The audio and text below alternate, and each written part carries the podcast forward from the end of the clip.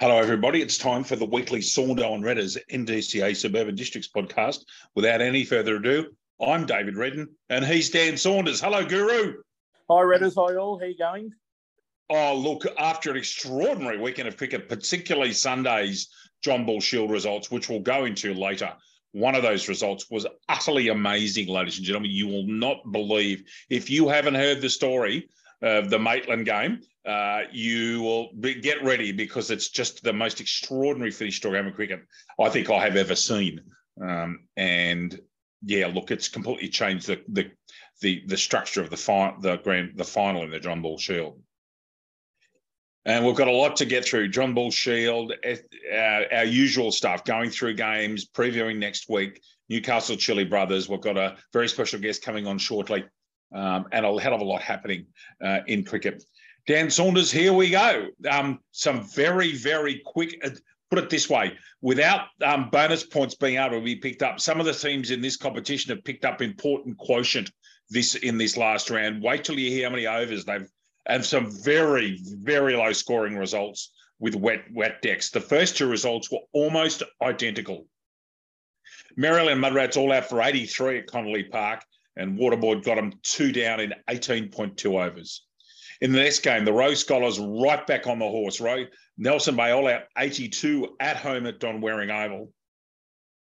And the Rogue Scholars got them three down after 23.4 overs. The West Journeyman made 75 at Hexham on what I can only assume was a nice old soupy pitch. And um, in reply, Warners Bay got him seven down in 27 overs. So a tough game of cricket um, on what I'd imagine had a, pitch with a bit in it by far the highest scoring uh, game of the round, and I mean by far. Port Stephens seven for 174 or 40, and CB's all out for 140. That's uh, seven for 174. I'm sorry, off 40, and CB's all out 140. Big win for the Pythons, and we'll talk about what's happened with the ladder shortly. And just a perfect timing for Rowan Kelly to join us in the podcast. I'll introduce Rowan in a minute. Redhead all out 91. And in another quotient boosting win, Merewether got him two down in 21.1 overs. And Dan, would you uh, join with me in making a very warm welcome from the Merewether Lions Cricket Club? Rowan Kelly. Rowan is a very warm welcome to our podcast. Hey, fellas. Thanks for having me. Absolute pleasure. let's, let's, now that you're here, we're going to go straight to your game. Well, um, it's yep. not in the order on Play HQ, but we're going to go straight to your game. Tell us, Rowan, first of all, there was weather around. I know it affected my, our, game, um, our, our, games on the northern side of the river. Um, was Lyles Oval a little bit a little bit spongy and damp, or was it okay? Yeah, absolutely, it was. Um, I live in Redhead, so it wasn't far for me to go and have a look. So I had a look there on Friday morning, and, not much had been done. And Friday afternoon, still not much had been done. And then um, there's a little bit of work getting done about six o'clock on Saturday, oh Friday night. So I um I thought I'd be interested to see the next day. And yeah, it was a bit spongy. And a couple of the fellas bowlers, Adam Britt, who never ever wants to bowl first, came straight to me and said, I think we should have a bowl. And I said, Righto, I'm backing you. And that's what we did. Well, the performance by the, the opening bowlers in particular, your, your bowlers actually had a good, good day out, but seven for 30 were redhead. And I'm sure that very the guys are sitting on putting and having a cold beverage quite early in the afternoon and then John King batting at eight got made 21. Kel Jeffries made, sorry, Kai Jeffries made 29, batting down the order. Still all out for 91 on a, as, as we discussed, a pitch with a bit in it. And talk us through Jason Pratton's Michelle, five for 16 off eight overs. Exceptional figures, Ryan. Yeah, he's been bowling very well. Um, yes, he has. I brought him on probably earlier than what I normally do. Um, I gave Adam Britt a bit of a spell and thought we'd utilise him to um, at the back end of the innings a bit more. And um, yeah, Jace bowled really well, and obviously his fifer was well deserved. And you know, I think since he must have had a good Christmas because he's bowled very well since um, since the festive period. So uh, yeah, he bowled very well. So um, yeah, and and good cat. We fielded pretty well on the weekend. Um, so yeah, we dropped a couple a couple of weeks ago, and we've been pretty good the last couple of weeks. But so there we go. Oh, you're in great. They're in great form, aren't they, Dan? Particularly the not just the fact that there's W's in the column, but it's how Merewether is doing them and the speed in which they've been quite ruthless over the last month. Yeah, look, Merewether, um, look, sitting outright second on the ladder, very consistent. Um, as we say each week, they're one of the few teams that know how to bat 40 overs when they bat first. They always find a way. I think there's only one game recently, they had a couple of losses where they still got about 32 or 33 overs when probably had no right to get to there, how the game had transpired. But um, I mean, Rowan, having a bloke like Adam Britt, uh, is, I mean, I, I would argue that he's possibly the best bowler in the competition, certainly the most consistent. Um, and Jace Pratney, good mate of mine, he hadn't taken a five for his life, and he's uh, pushing about 80 and he's taken two this year. I actually just saw him down the beach on the boogie board from a distance, so maybe that's it. A bit of um, late afternoon beach work might be helping him. Well, he, he hits the nets too, yeah. believe it or not. He's still, and uh, he just loves the game, and it's it's great to see. And he's scoring some runs as well, but his performance with the ball, I guess, um, having that extra, uh, I guess, string in your bow, especially leading at this time of year, um, you, know, you, you, can certainly win a lot. Well, I know last year was a, very odd year for Merida, considering how successful they usually are, normally hovering around the top two or three season in, season out across both competitions. Um, Warners Bay just having just one of those seasons that you hope to have, but Merewether are leading the rest of the pack. Um, what do you put it down to, Rowan?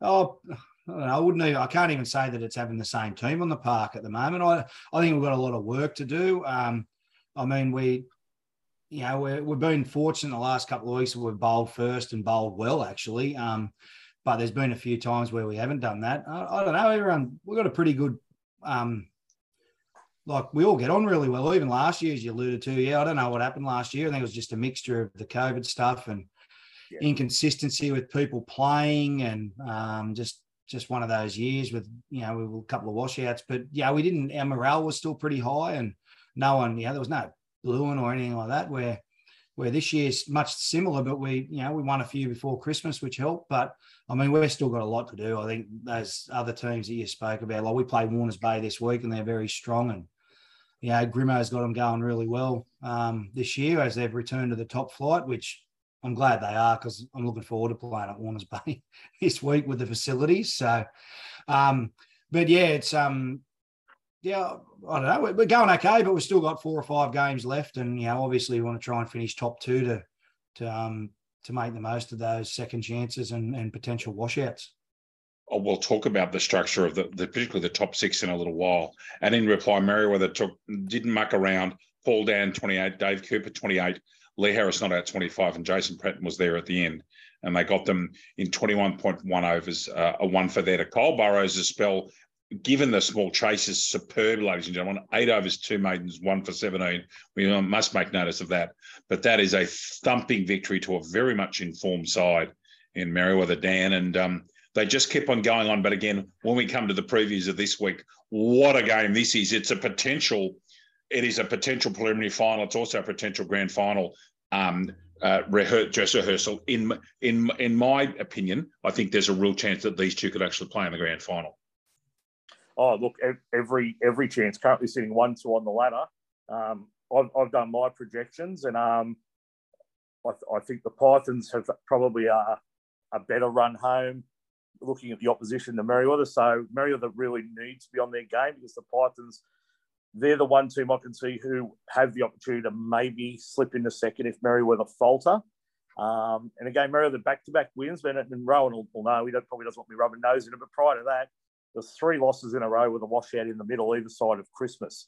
Um, so they've found some form at the right time of the season, and a win over Warners Bay this week would be huge for their season, not just for morale, which is already obviously in a great place, but would just about, I think, lock in second spot. It's it's a massive game. It's a six point swing, to be quite honest. It's huge. Yeah. Uh, let's have a look. Um, the Mud Rats, 83 all out, Waterboard, two for 85 at Connolly. That's just a shellacking, and Waterboard are looking, to, from my perspective, quite ominous. Now, unfortunately, Dan, have you got any information there? There is a few figures from Waterboard.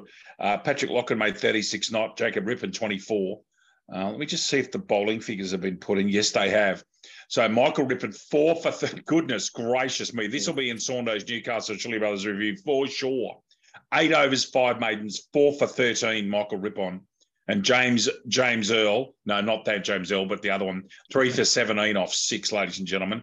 Um, unfortunately, the figures have been put in. Dan, again, another thumping performance and Waterboard really getting hot when it matters. Yeah, look, um, not much really to report on this game. Uh, Mike Rippon apparently bowled exceptionally well, had it on a string. Um, those figures, as you mentioned, man of the match performance here by Michael Rippon, well backed up there by James Earl, not James Earl Jones. Um, they've gone about the run chasing in good time. Uh, they've knocked those 85 runs over in just over 20 overs. Uh, 18.2 got them knocked over before drinks. Um, bonus point, bonus point, bonus point. I'm not going to give that up. I'm telling you. I know. That, I know. That, just as an example, there are at least three games here. And Ron, I'd love to open this up to you because I know that everyone's got a different opinion about this. Given the fact that Waterboard have got their um, chase in 18.2, the Rogue Scholars inside 24, and your own Merewether have got them in 21. Do you think that, given a lot of other competitions, not just in Newcastle but all over the state, do have bonus points? Do you think it's appropriate for this competition to even consider bonus points so that, as an example, Merewether gets all four points from Saturday? Yeah, I mean, I haven't really thought about it, but it's something that could be looked at. Um, you know, we're trying to make this competition pretty exciting, and which it is. Um, yes, it is, and that and that might certainly get some teams who might get a move along in the second innings to try and to chase the runs down, and, and you know, give some of the teams who are lower down the order possibly a chance to to move up a little bit if they can you know, jag a, a, bonus point win. But yeah, I mean, plenty of competitions have bonus points in, in more sports. So I, um, yeah, I couldn't say no at the moment to it, but it's something that certainly could get addressed. Going to be good. Thank you for that. Um, I know that on the northern part of the peninsula it was very wet, and I've got no doubts that Don Waring Oval had a bit in it. Uh, Nelson Bay all out 82 off 30.3 overs at home. The Rogue Scholars, Dan Saunders, you've been talking about the Rogue Scholars needing to get back into gear while they certainly have, and they've done that emphatically over there at, at, at Nelson. Yeah, from um, my understanding, and we'll talk about um, another game shortly, but there were two, two, games where the outfield hadn't been mowed. This is one of them, um, which made the, the, scoring very low, very difficult to uh, find the boundary. Don Waring was one, Hexham Park the other. Um, this game going into it, Nelson Bay been pretty consistent. There was a two point break between these teams, between Team Six, Rogue Scholars, and Team Seven, Nelson Bay. And victory at Don Waring for Nelson Bay would have brought them up tied and, and tagged onto the back of that top six. Unfortunately for Nelson Bay, um, dismissed for 82. Uh, Rogue Scholars back in form. They, they needed it after quite a run um, over the last six weeks had a win three for 22 to Pat Considine, who's one of their, I mean, his last year's Division One Player of the Year. I know he's battled some injury this year. They'll need him on the park for the next month to really make or break their season. Some very impressive figures by Jeremy Baxter, four for nine from three uh, to Skittle Nelson Bay for 82. Uh, Joseph Clark, only one really there with the bat to do any uh, damage to the Rogue Scholars attack. And then Corey Bruce, um, it's been the mainstay their batting this year. They got him cheap for five. Plummer went straight through him. But again, Pat Considine, after backing up three for 30 not out, steering the team home. Um, you know, I'd imagine probably a player of the match performance there. Three for 83 and 23 overs. Um, what that's done, there's now a four point break on the ladder between team six and team seven. And when we look at this week's fixtures, you'll actually see we've got um, it's going to be make or break for those bottom four trying to tack on to five or six. That golf could open up pending on results this weekend. It's so one of those rounds, another anomaly where basically teams next to each other play each other. Exactly. Rowan, an extraordinary uh, finish. Nelson Bay, interestingly, won the toss and batted, and they were actually going along okay. They were three for 68. Nelson Bay, yeah, all yeah, out 82, they, seven for 14, Rowan. Amazing. They they played us, oh, they beat us a couple of weeks ago and they, they were pretty good. They got some um, handy batsmen that we didn't get out cheap. So um, yeah, they did they did quite well on the weekend again. They most certainly did. And um, you know, water waterboard playing good competitive cricket, as are the Rogue Scholars. And look, I think the most important thing in with the Rogue Scholars is they've got themselves back on track, and if Considine's taking three for and get making 30, 30 red egg, that sends a message to everybody else that he's probably injury free and he's playing good cricket. and that that he he's their he's their talisman from my perspective. So a very good win to the Rogue Scholars. As Dan, as sorry, Dan, you Dan, do you want to go and then take us go on to the next game, Journeyman and the Bay at Hexham, please. Over to you, sir. Yeah, just um, be remiss not to mention Tom Tredenick with the new ball in that Rogue Scholars for Nelson Bay. Five overs, two maidens, no wicket for four. May not have got wickets, but the wickets have come from the other end. Even Jason uh, France, eight overs, one for 11, so very tight bowling. But again, um, the, the, outfield there not being made, and to the point where you know, the umpires felt need to comment, um, which then leads us into this next game. Now, I don't normally toss out uh, too many uh, compliments, I guess I'm known for that. But the work that um, the journeymen are doing with the wicket up there at Hexham Park, considering what they've got to work with, the weather conditions, being on a swamp plain, uh, they're doing a fantastic job to get that wicket up week in, week out. And unfortunately, it's not being matched uh, by other areas, i.e., the outfield, uh, the council. Um, and my mail is it still hasn't been touched leading into this weekend. Now, they're doing everything they can to get that mown.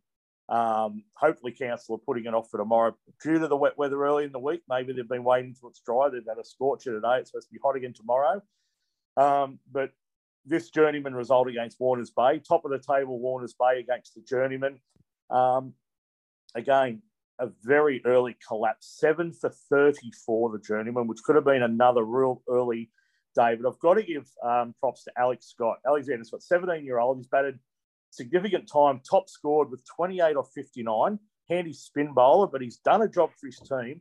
Yep. Jed Gaston, also a young fella, to get that to a total, which, as we've seen, it ended up a competitive total. Three not out, but he's faced 31 deliveries. You've got an attack of Smith, Riding, Grimshaw, and Ballenden. And uh, Rowan's very familiar with those guys, especially Matthew Riding, a former Merewether opening yep. bowler. Um, hats off to those young fellas for digging in. It would have been very easy to clock off and go, oh, gee, this is too hard. But it is Division One cricket. Um, but well done, Alex Scott, 28 and 59. Dave Sullivan, uh, season campaigner, 12 off 11. He's just going to see the ball hit the ball. And Jed Gaston, well done again, three for 31. Warner's Bay's bowling. I mean, Simon yes. Smith, three for 11 off eight, keeps on keeping on. Matthew Riding, eight overs, two for 15. Grimmy, eight overs, four maidens, two for 17. When you're bowling more maidens than wickets taken, to me, that's just as, if not more important. The wickets are going to come. Someone will get them, but not everyone can bowl stump to stump. Not everyone can bowl tight. Uh, Jesse Ballenden, who I believe is their leading wicket taker for the year, one for 22 from eight. And uh, Grant Reardon, who comes at the end and um, steals the lollies, two for five off five balls. Uh, Warners Bay didn't have it all their own way. They've lost seven wickets in the run chase. Uh, Dave Sullivan only got a scorcher, cut Manly in half for an LBW. Big wicket early. Uh, Neil Smith coming back from those Australian Country Championships, dismissed for seven. Scotty Burns and Reardon steadied the ship, but then the middle order, um, you know, a friend of the show, Dave Absalon, uh, nicked off Ollie Knight, young keeper, who I should uh, add took five catches behind the stumps in the journeyman innings. Uh, young 18 year old wicket keeper. So that's a you know, great achievement. You know, Rowan being a keeper, he'd um, take his hat off to that, I'd imagine. Uh, but Chris Reardon, who I think this is only his first or second game, brother of Grant, has come in and um, again, you look at that 17 from 35. So um, five for 41. Journeyman, big chance of a boil over in that game. But Warners Bay were able to steady the ship. Uh, Scotty Burns batting significantly deep to that innings, got them to within uh, two runs of victory. Three wicket win to Warners Bay. Um, they'll breathe a sigh of relief. They got away with that one. They will. And uh, Rowan Kelly, another opportunity to speak with you. That's an unusual batting performance for Warners Bay in what was a very tight game of cricket. But their bowling this year has been very consistent. Yes, Ballenden's leading the, the wicket taking, but they are they can come at you from several different ways. And it's going to be fascinating. Let's just hope for nice hot weather and a nice dry deck so that the two of you get a cracking game. But they were very they were convincing here. Um, but certainly West definitely made them work for this uh, Rowan. Yeah, exactly. Um, I mean, the journeymen have got some quality players in their team, and I mean, um, it obviously seems like it was a difficult place to play Hexham on the weekend. But um, that going back to that Warners Bay bowling attack, it's pretty good. Um, you know, Simon Smith's a very um, experienced campaigner. He'll be um, taking the new ball on, on Saturday, and as well as Matty Riding, who I know he'll, he'll be putting in, and especially against his old team, he'll be digging in. But then you got, you know, the skipper comes on and bowls well, and and Burnsy's not no mug with the ball either. So um, yeah, I, I, don't know. Maybe um, I, yeah. I hope it's a road and we bat first. Should I say that?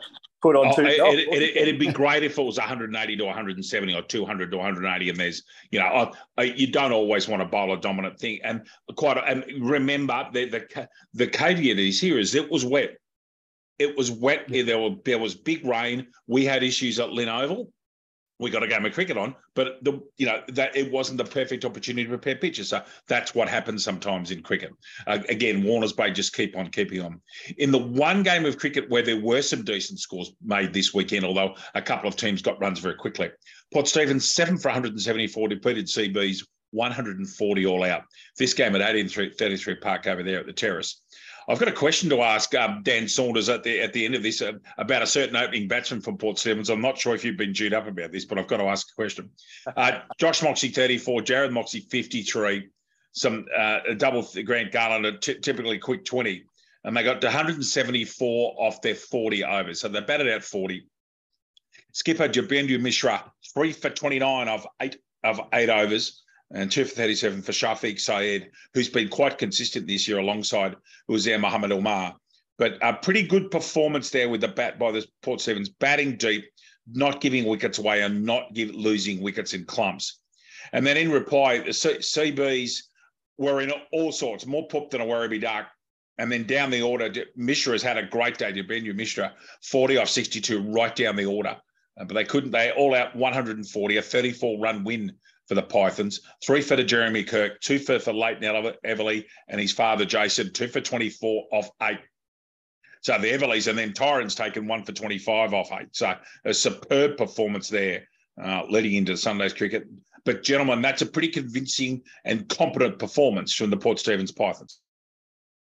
Roland can go first. Yeah, yeah, they're they're they're a very good team, and um, you know they won it last year, so I'm not I'm not surprised by that performance. I'm a bit I was a bit surprised they actually got on and get that score up there because it does get a bit of rain around um, Raymond Terrace, but obviously they got the um, covers on nice and early, and um, yeah, must have been a good pitch to bat on.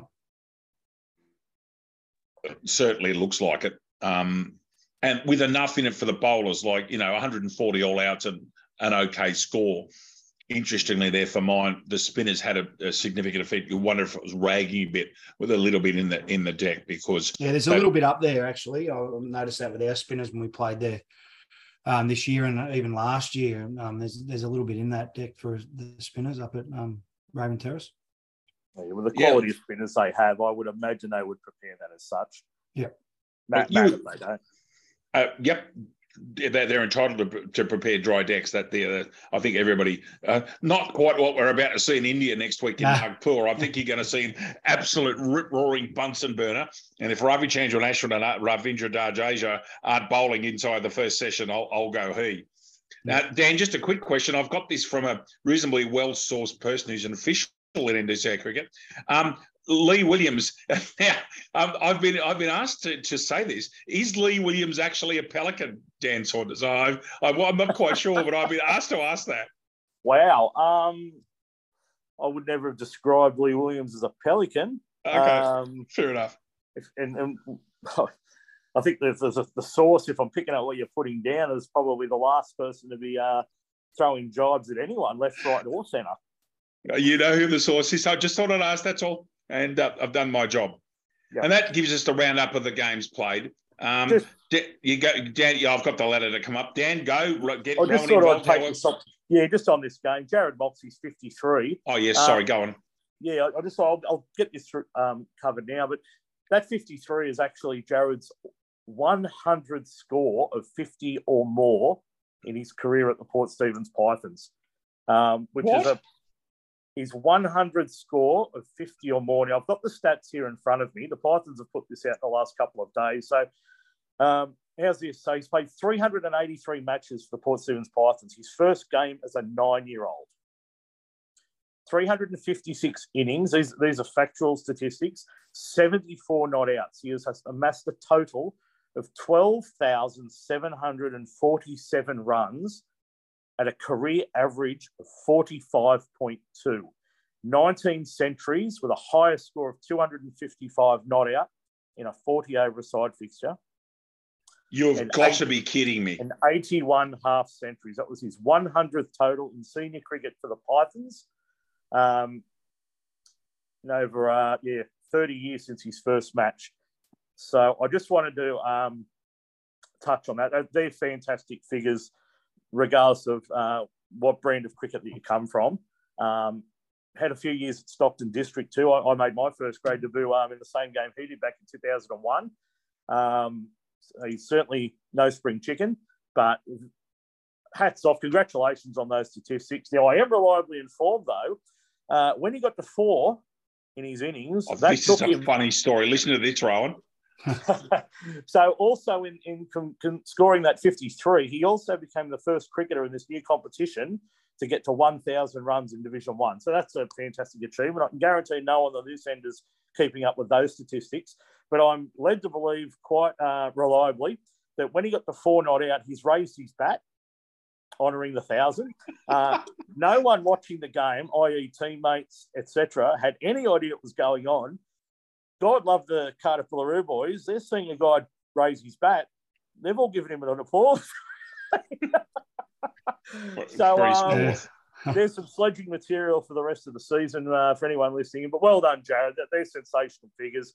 Uh, great bloke, and and the Pythons are certainly a lot better off for having him um, involved in their club. No, absolutely. He's a he's a key wicket every time, and Yes, he is. yeah, I'm, I'm um, yeah, well done to him. Now, onto the ladder, and it's starting to get very, very interesting. Dan, I've got Play HQ up. Are we assuming that Play HQ is uh, uh, uh, correct? Uh, surprisingly, yes, it's up to date and correct. I'm not and saying accurate. I'm not saying nothing. I've guessed Oh, that out I am. one. I'm in a mood tonight. We'll get there. But yeah, Yes, no, I know you are. Division One ladder is uh, as accurate as I understand it to be. Warner's Bay are on 40, the Merewether Lions on 35, Port Stephens 33, West Waterboard 31. They're the top four. That Rogue Scholars win is pivotal because they're just outside the four on quotient only with 31.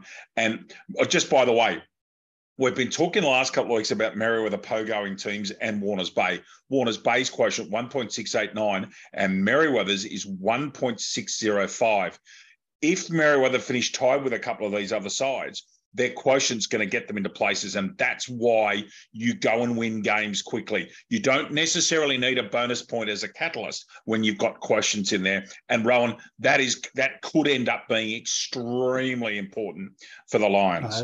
Uh, absolutely. Um, you know, in the last two weeks we've chased down our um, you know, our total with um only losing two wickets. So yeah, it, it certainly is something that um it's going to once the ladder tightens up, it could be the difference between getting a second chance or or not.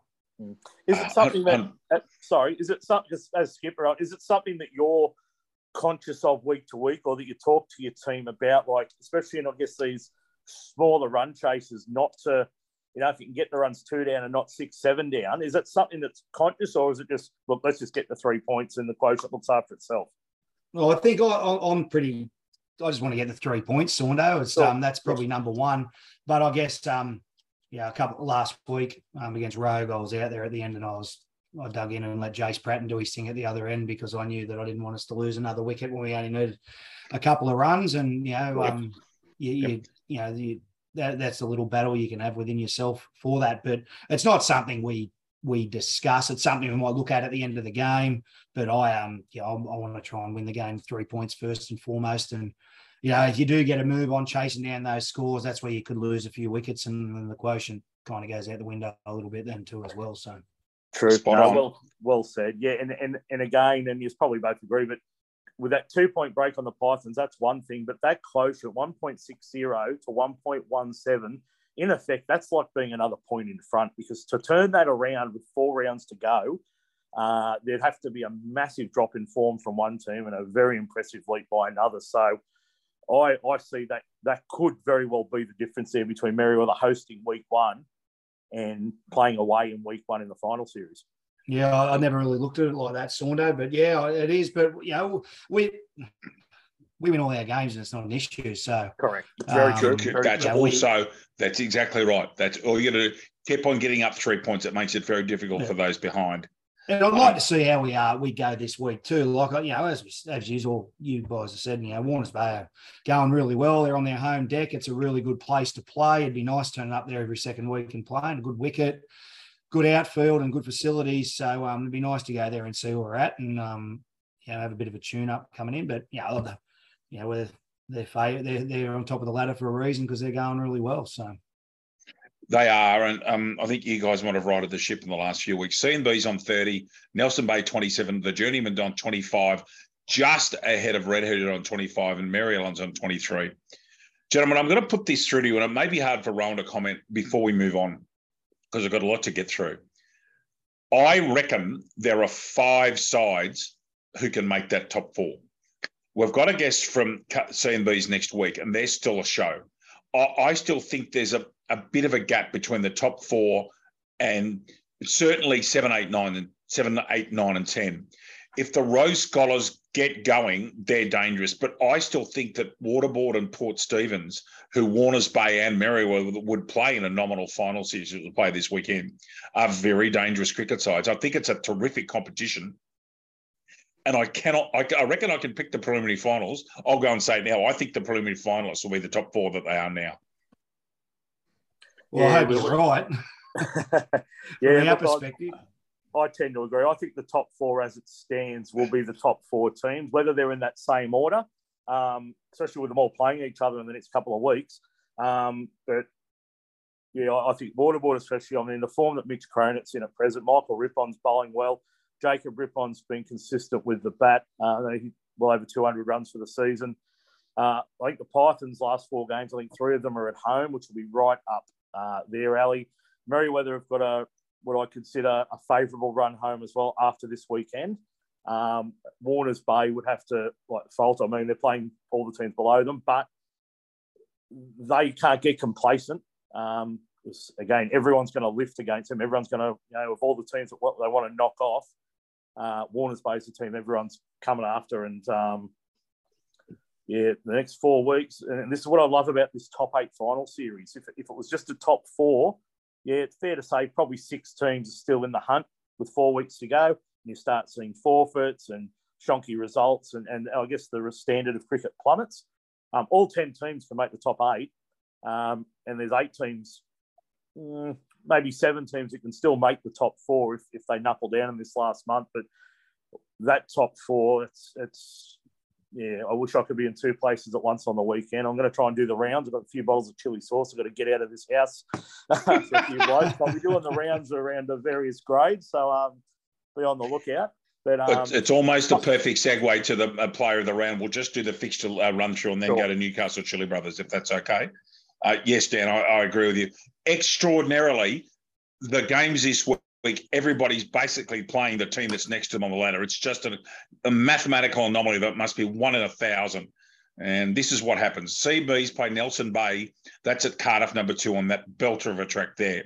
The Mud Rats are hosting Redhead. That's at Connolly. As we said, top of the table clash, and this is going to be such an interesting game. I wonder if Ducks and Drakes going to be played by Mrs. Grimshaw and Kelly, or if they're not, but it'll be a great hmm. game. Warners Bay hosting Merewether. That's at beautiful Feighan Oval another very important game, particularly for the journeyman. The journeyman hosting Rogue Scholars at Exham. And then here's another fascinating game with two teams very much informed. The Waterboard make the short trek up to 1833 to play the Port Stephens Pythons. 1v2, we've spoken about it. It is a cracking fixture. But, gentlemen, that Port Stephens and Waterboard game's got enormous potential to be a great, and it looks like it's been, you know, it's been quite hot and sultry it's good. It should be a fascinating game of cricket up there at Raymond Terrace, gentlemen. Oh, absolutely. It's um, yeah, as you said, two form teams, and um, yeah, well, I guess from our perspective, I, I guess I want um Waterboard to win, but um, just for their where they are on the ladder, but um, yeah, they got some good players in form, and I think we've got them in the next couple of weeks too. So um, yeah, it'll be um, it'll be a pretty good game, as you said. The top four play each other, and yeah, we'll see see where people are at. A little bit of a dress rehearsal, but um, yeah, there won't be any ducks and I'll be I'll be doing my best. Yeah, very good, Saundo. Yeah, well, Waterboard, if, if they can um, defeat the Pythons up there at 1833 Park, they'll actually not only join them on 34 points, they will jump them. Just Again, the Waterboard's at 1.259. The Pythons is 1.177. So not only would they join them on points, a win, their quotient's going to increase. The Pythons, if they lose, would decrease. So the Waterboard, and then with the Rogue Scholars playing, I believe said the journey, and if they were able to be successful, you'd have three teams on 34 points and still in striking distance, potentially of Merewether if they were to drop a game. Merewether knock off Warners Bay, a three point uh, gap between one and two with three rounds to go, and anything can happen. They could still potentially be in a minor premiership position for Merewether. But um, a Python's victory over Waterboard, we see a four point break between third and uh, four. Well, the Waterboard. If Rogue Scholars were to get up, would still be a two point break. But there's so much to play for. Even the Cardiff Boolaroo Nelson Bay game, there's already a three point break there between sixth and seventh. If Cardiff Boolaroo were to get up there, and they, they need a couple of wins to really get their season going at this late end, there'd be a five point break between six and seven, which basically eliminates the bottom four from a chance of hosting in week one of the knockout semi finals, where the top four get a second chance. Um, if you don't finish fourth, you want to finish fifth or sixth, or at least have the opportunity to host in week one. I know there's still four weeks to go, but having a look ahead, I've done my projections of where I think things are going to stand this is a this is probably the most important weekend of cricket leading into the finals. Um, regarding uh, pl- places on the ladder as far as uh, finishing top two, top four, or in that five six for the bottom six teams. So. And um, remember that finishing I'll, top, top, top, finishing top two gives you rights with rain rights all the way through to the GF. And that in Newcastle in February and March is critical. Remember, ladies and gentlemen, that round one Dan's already officially announced this on our podcast. Round, Round one from the 8th of October will actually be played on the 25th of February, and that will be the last game played. So the cricketers get a game back, which, given how many washouts there've been and, and things, that's great to see. So, look, that's a massive game uh, slate of fixtures this weekend just before we go over to Dan for Chili Brothers, it's C&B's hosting the Bay, Nelson Bay, the Mudrats hosting Redhead, Warners Bay hosting Merewether 1v2, the Journeyman hosting the Scholars, and Port Stephens and the Waterboard do battle up there at Raymond Terrace. Saturday, the 4th of February, 1 p.m. Get out there and watch. Should be some great cricket. Dan, Chili Brothers, before we go to uh, John Bull Shield and a bit of a, a final catch up with uh, Mr. Kelly. Okay, so our weekly Newcastle Chili Bros Performance of the Round uh, award. We've had uh, some significant performances uh, throughout the week. I'll get through them as quickly as I can. It's one page, so it won't be too long. So we'll start again down in Division 7. So in Division 7, David uh, Wheatley for the Maryland Fletcher Cricket Club, seven overs, five for 29. Outstanding performance there. Um, the Adamstown Hunters chased down 155, zero wickets down, a 156 run opening partnership. Jeff Dryden, 57 not out, seven fours and a six. And Ben Seba off the back of an 89 last week, 80 not out, nine fours and three sixes. So a 156 run uh, opening partnership, a 10 wicket win to the Adamstown Hunters. Well done to them. Division six, Jock Wright from the Waratah Mayfield District Cricket Club scored 92 not out, and also took two for 29 with the ball. So a good all round performance there. Um, unfortunately, he's not even on the podium this week with that excellent all round performance. In Division 5, Clinton Peacock from the, uh, the Mary Ellen Mudrats uh, lower grade team. Five overs, four maidens, four for four. How's that for some impressive tight bowling figures? And, and I believe that game was on synthetic as well. So that's pretty handy bowling figures uh, on a road. Five overs, four yep. maidens, four for four. In Division Four, uh, Aaron Hood from the Adamstown Duke, six overs, sorry, six overs, 6.3 overs. Can't read my own writing. Two maidens, Michelle five for 15. So well done there to Aaron. Chris Cassiato, I mean, poor old Chris can't take a trick. For Beresfield Memorial, he scored his second century on the weekend for the season. 101 not out, off 90 deliveries with 15 boundaries. An honourable mention there to Chris Cassiato. 101 off 90 has been pipped, uh, as we'll see. In Division 3, Usman Ashgar from Warners Bay. Now, there's a name we mentioned a number of times last year who took a stack of wickets. Uh, back to form, 6.4 overs, two maidens, five for 11.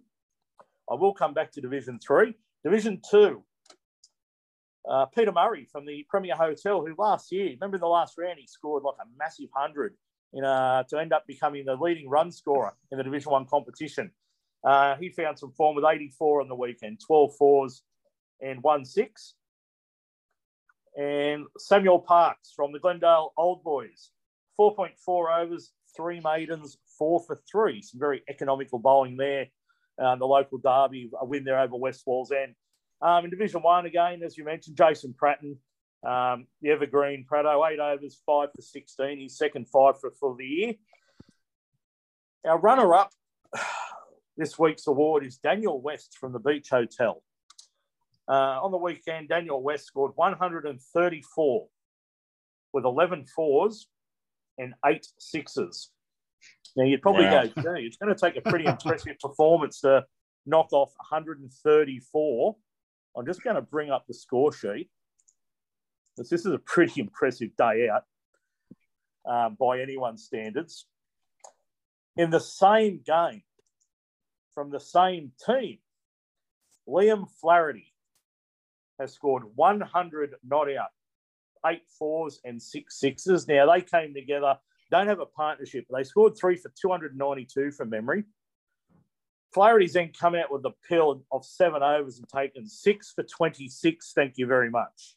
100 not out and six for 26. I defy anyone to say he's not having chili sauce on his steak this weekend.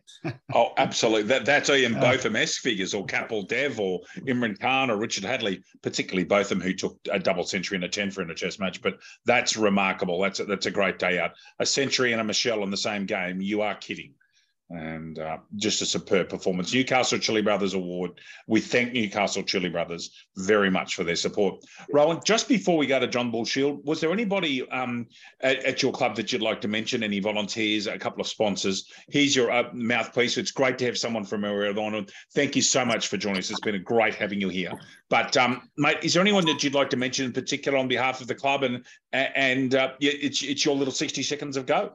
Oh, well, from our perspective and our team, I want to thank Ray Rutten, um, also known as Tucker, who um, really he, he, he looks after our team and also he looks after the Summer Bash team as well as the John Bull um, team as well. Um, one of the great volunteers who um, who just you know he just all he wants is us to win. So if we can get a couple more wins, hopefully um, that will help him out. But yeah, Merewether's a great club with some great sponsors um, that you know they, they look after us and they certainly include us as well, which is one one thing that I really love about um, Merewether is um, that they make you feel like you're part of the first grade team and stuff like that with all their help there. So, yeah, it'd be remiss of me not to thank the Mary Ellen. We did call in there the other day and had a couple of beers after our home game. Um, um, we're looking for a night out there in a couple of weeks, actually, hopefully after a win. So, yeah, the Mary Ellen are good sponsors of ours. So, encourage everyone to get there and have a couple of beers.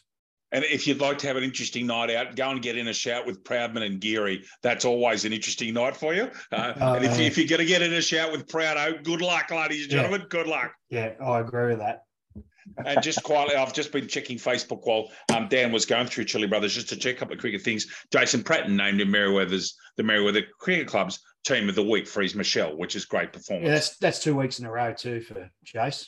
Yeah, that's well. great, and, and, that and Merewether, a very very deep and uh, a deep club, and got a great culture there. A very very good cricket club, um, and like we're playing them this week, and I'm sure that we'll end up after week two uh, catching up for a soft drink or a beer somewhere at some stage. That's what our two clubs do. A lot of respect to it. Shocton Merewether, grand finalist a few years ago, I might add. Now, John Bull Shield, you will not believe this story, ladies and gentlemen, and it's got nothing to do with the suburban district's performance at Bill Rose Complex, the Bill Rose Sports Complex at Scone. So, this is the first game out. And remember, the, the ladder was very close, and basically, the, the, the suburban district's Rebels needed a win, and they were in the GF.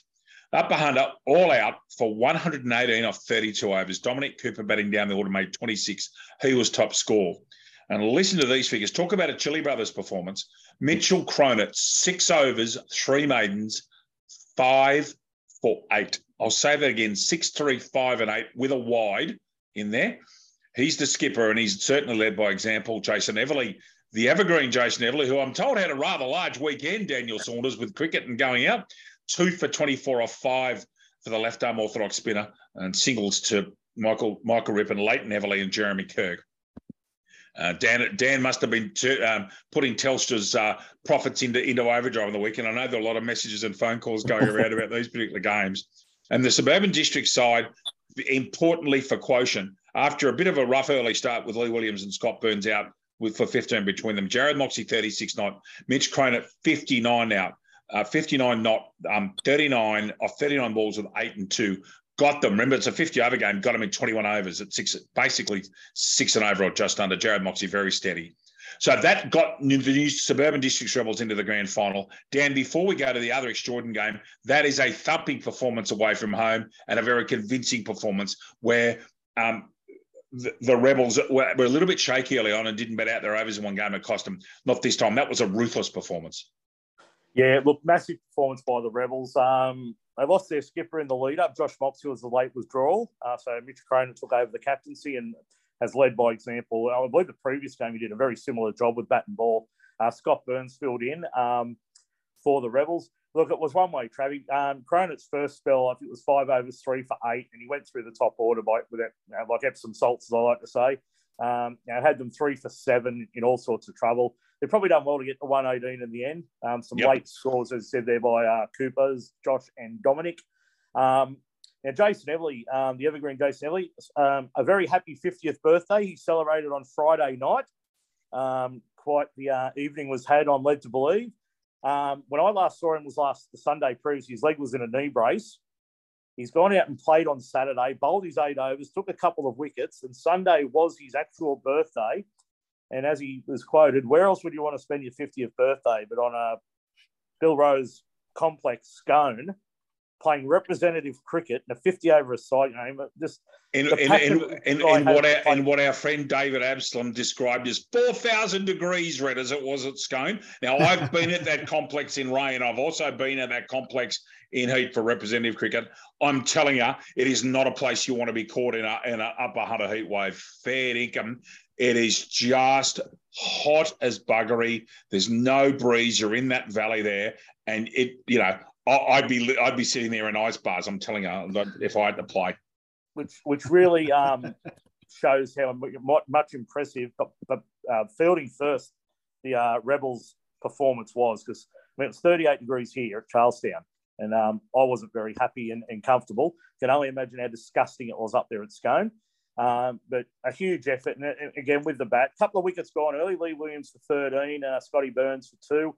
Uh, Jarrod Moxey, we talked about him earlier, 36 not out, a patient knock, but the skipper's just come out and just gone whack, whack, whack. Let's go home, boys. 59 not out of 39. Um, I think with his couple of uh, innings, Cronut's looking, he's over 400 runs and about 30 odd wickets for the season between John Bull and Waterboard, having a huge season. And um, yeah, they're calling Jared Moxey Mr. Suburban Districts around the traps. Um, I think Mitch Cronut could be knocking on his door uh, to take that mantle off him over the next year or two. Um, I thought that was. I thought you were Mr. Suburban District Saunders. That's why no. you, you created this podcast, and I dragged me along as a gibberer. I'm just the loudmouth who destroyed social cricket in Newcastle, but slowly trying to rebuild. Thank you very much. Um, but we'll move on. Um, okay. It's so, all about the, it's all about the players. It's all about the clubs. Um, and I'll just get some quick comment from Rowan. I mean, Rowan was in in the uh, the representative circles. I know in the first season, I'm not can't remember whether last year Rowan was, but um, some serious cricketers coming through, especially in this Division One competition. Um, your thoughts?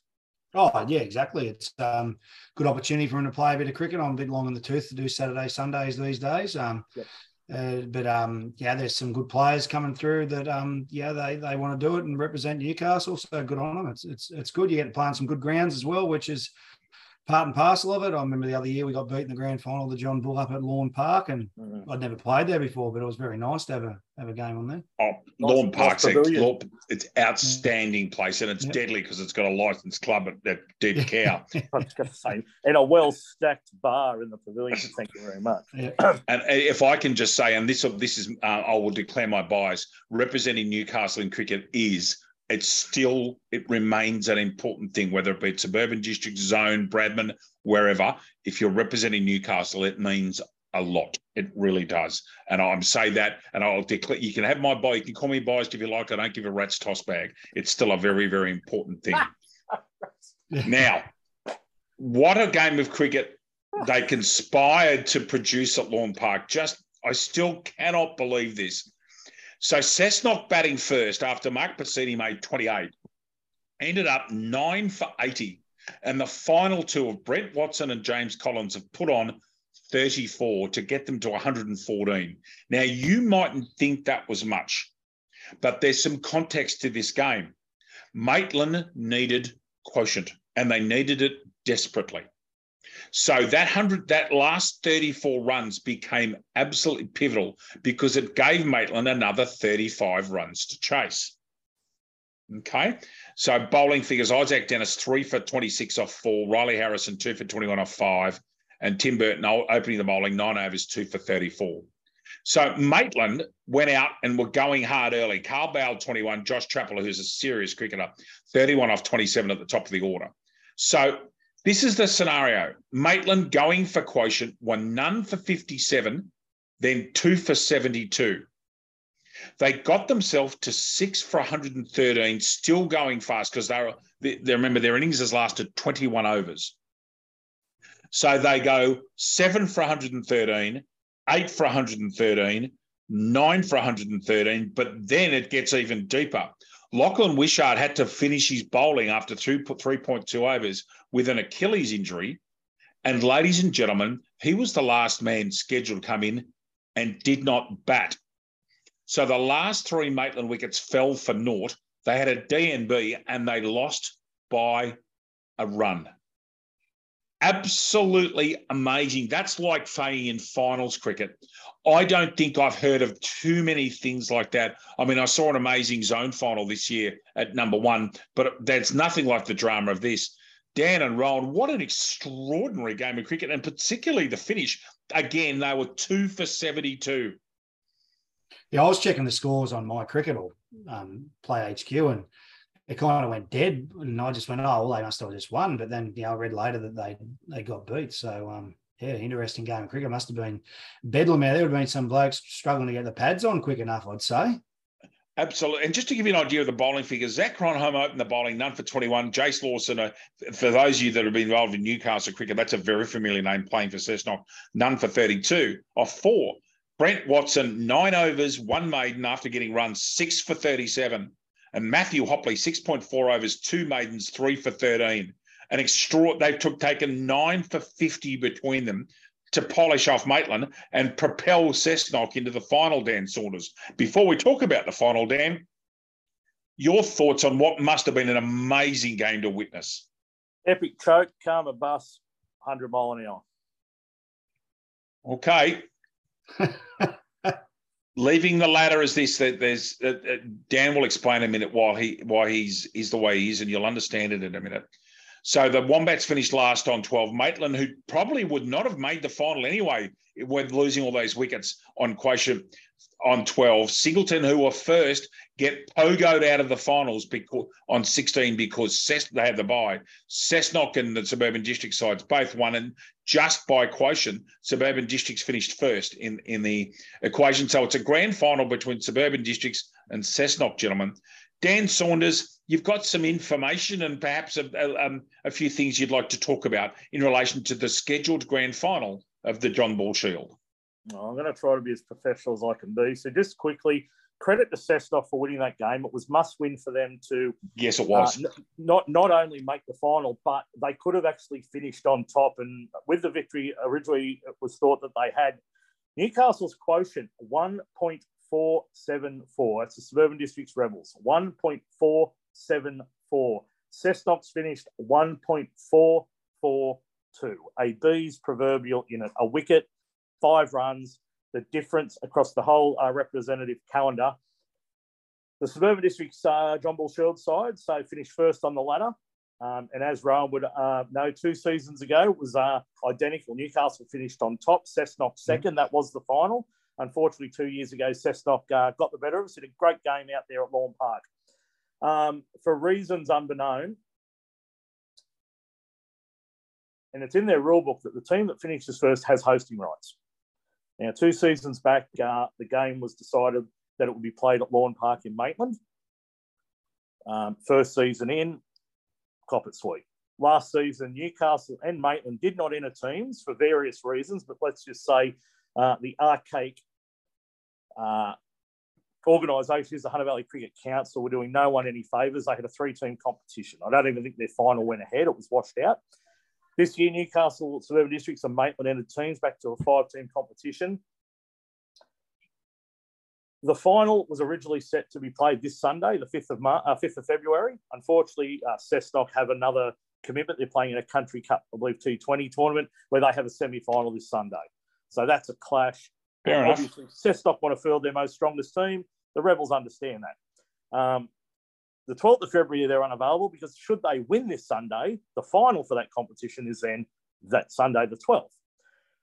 The Suburban Districts Rebels can't commit to the 19th as they have um, their final pre- preliminary round fixed in the uh, NDCA Summer Bash, playing Merewether. Um, and the following Sunday, should they fall into the quarterfinals and where a victory in that Summer Bash fixture, they may fall into the bottom part of the top eight, um, are being played on the 26th. Um, both Newcastle and Cessnock have appealed to the Hunter Valley Cricket Council for the game to be hosted in Newcastle. Cessnock have actually written a letter of support and credit to them. Um, at one stage, if the game was going ahead this Sunday, we looked to have number one sports ground locked in, which both teams, both clubs, and what a great advertisement, not only for cricket, but for the John Bull Shield. What an opportunity for the players who don't play district cricket in Newcastle. They're playing one day social cricket. The Cessnock guys, you know, if the best ground they get to play on is Lawn Park, that's one thing. But they were happy for New, the game to be played in Newcastle. The Hunter Valley Council um, have knocked that on the head. As we stand, there is no set date for the John Bull Shield final. And as of last night, they're trying to play the game at Singleton on a ground which does not have covers. So, excuse me if I sound a bit perturbed. The efforts that go into, as uh, Rowan mentioned earlier, what Ray Rutten does behind the scenes, for this representative squad, um, on top of his other commitments, he's got a full time job. He's heavily involved in soccer with Maitland in, in the Maitland or the soccer first Yep, grade in right. the Yep. uh, soccer competitions. Um, you know, you think I make phone calls, Reddits, and my, I've pushed my involvement back this summer to, to you know get my headspace right. Um, you know, there's selectors; they, can't even select a squad because they don't know what date uh, this game's going to be. Now, I'm going to say it: the Hunter Valley Cricket Council need to have a good, hard, long look at themselves. It's an absolute disgrace that their prestige tournament doesn't have a final date set. Um, that they're trying to play the game at whoop whoop. Um, and, and, and, it's, and it's a slap in the face to the players who give up their Sundays. It's representative cricket. But as Rowan alluded to, you know, we get to a certain age, you know, playing Saturdays is great. And, you know, some of us happy to get the permission from the trouble and strife to be allowed to spend our Saturday afternoons playing the game that we, you know, we all love. Sundays, and it's not T20, it's 50 overs a side. You're giving up your whole day. Those Newcastle boys had to leave at 6.30 on Sunday morning to go to Scone to have a game of cricket. Okay, these Cessnock guys, they've flogged their guts out against Maitland in a must-win game, taking in effect four for zero in a game that they had every right to say, we've lost it. They need one to tie, two to win. And they can't even, neither, neither team can be given the respect from the Hunter Valley Cricket Council to at least set and stick to a date. I think it's an absolute disgrace. And I want to see the game go ahead for the Rebels and for the Cessnock guys. But I wouldn't be surprised if um, the, the Hunter Valley Council, the John Bull Shield's being played, you know, by a couple of you know, Tiddlywink Marbles teams in a park at Robbins Oval next year. Ran over. bit hard to follow that, to be quite honest uh, with you. Can I just speak say about Ray Rutten? I have a little bit of insight into into um, be uh, in being involved in representative cricket, and every single thing I've heard about Ray Rutten is that he puts my minimal efforts to, to shame. And I spent a bit of time with rep cricket, as, as you probably know, and those of you that don't, I, I have been. But uh, from what I've heard, Ray Rutten is one of the real champions, not just of Newcastle cricket, but in all of New South Wales country cricket in, in his organisational uh, abilities and how much work he does. So enormous credit to him. Let's just hope that final gets played and they get a good venue for the game. Gentlemen, that's about all we've got uh, time for tonight. Uh, Rowan, thank you so much for sitting here and listening to us gibber on. And I hope good. you've enjoyed it. I hope you've enjoyed it. And thank um, please have it. There's an open invite to come back. But again, mate, thank you so much for joining us. We really appreciate it. Yeah, mate, I'm happy to come back. Just let me know. Um, yeah, let's big weekend of cricket. The weather looks pretty good. Um, it does. I, I, don't personally. I don't think I've ever played so many um, games in a row without a washout. So I can't believe how often we're playing. Um, those um those washouts are a bit of a thing of the past at the moment for us, which has been good. So um, don't hold your breath. It's coming to March. It's coming. Do not hold your. Uh, this That's, is why you need to finish second or first. I it's agree. That's that. the top two is very important. So it is, and especially if you can win this weekend, you get a lot closer to Warners Bay. Saundo, thank you so much. Just to let you all know, Saundo and I will be in commentary this Sunday, but in a little bit different venue. Dan Saunders, please uh, just quickly fill us in. Uh, well, I need to thank you for arranging it, but uh, my understanding is a 50 overside Poidevin Gray one day international. But, in it's a Poidevin Gray conference final, Randwick, Petersham, and North Sydney. At North Sydney Oval, which I'm really looking forward to. I guess for me, that's the equivalent to playing uh, John Bull Shield final on number one sports ground, getting to commentate a 100 over game of cricket, Sydney grade cricket at, at North Sydney Oval, part, arguably the second best ground in New South Wales after the SCG, and getting to the um, I guess, the sidekick to the doyen of, of cricket, you, uh, Dave Redden. So thank you for lining up that opportunity. I'm really looking forward to it. Um, and I just hope the Hunter Valley Cricket Council don't put their nose in the way of that.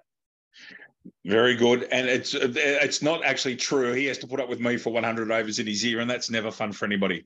Gentlemen, thank you so much for your time, Saunder. We'll catch up with you next week. Hopefully, we, we can come back and that we've got things on track and we're, we're in, a, in a better state than we uh, were tonight. And I do understand where you're coming from, Rowan. Once again, thank you for your uh, support. Thank you for joining us. Best wishes to Merewether this weekend and for the remainder of the season. We look forward to catching up with you again soon, my friend. Yeah, cheers, no dramas. Thanks, fellas.